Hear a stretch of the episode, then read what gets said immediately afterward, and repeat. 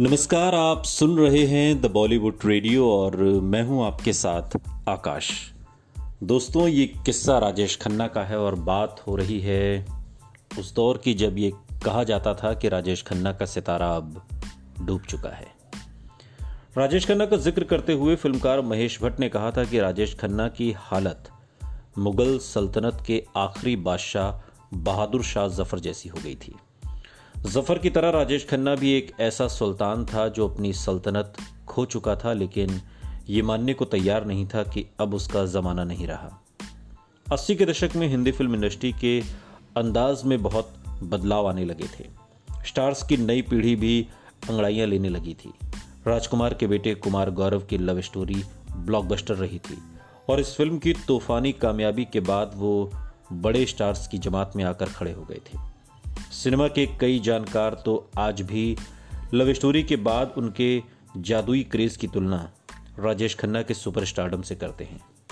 ये अलग बात है कि ये सफलता बहुत कम समय के लिए रही और Kumar Gaurav one film wonder बनकर रह गए।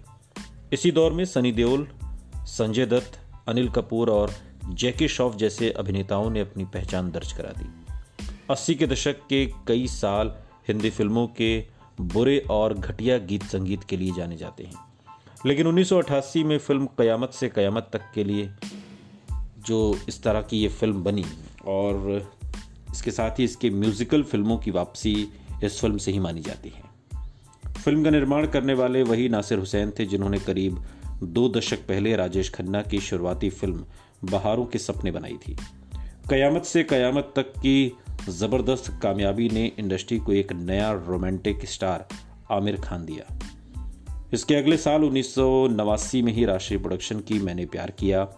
म्यूजिकल ब्लॉकबस्टर बनी और स्क्रिप्ट राइटर सलीम खान के बेटे सलमान रातों रात बड़े और रोमांटिक स्टार बन गए। इस दौर में राजेश खन्ना, वो फिर आएगी और ममता की छाओं में जैसी बकवास फ़िल्में करने में बिज़ी रहे। इंडस्ट्री में वो हाशिए पर जा चुके थे, अकेले और हारे हुए। इस बुरे दौर में उन्होंने कुछ पुराने रिश्ते बेहतर करने की कोशिश भी शुरू की थी।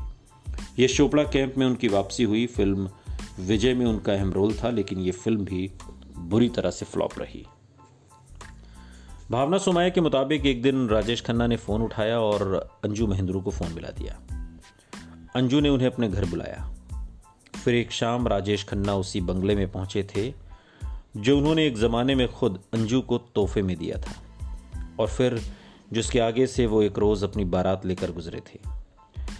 भावना सोमाया ने लिखा कि जब उन्होंने अपनी गाड़ी गेट पर रोकी तो जैसे वक्त भी रुक गया।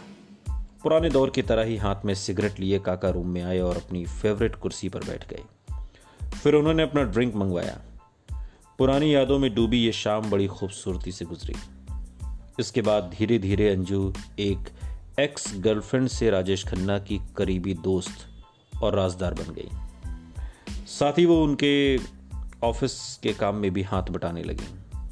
उस शाम के बारे में बात करते हुए अंजू ने कहा, जब हमने सत्रह साल बाद एक दूसरे से बात की तो मैं मानती हूँ हमें कुछ अजीब सा लगा। मैंने पहले की तरह उन्हें जतिन कहकर नहीं पुकारा, ना ही उन्होंने मुझे निकी कहा। यह बहुत फिल्मी हो जाता। सुनते रहिए द बॉलीवुड रेडियो। सुनता है सारा इंडिया।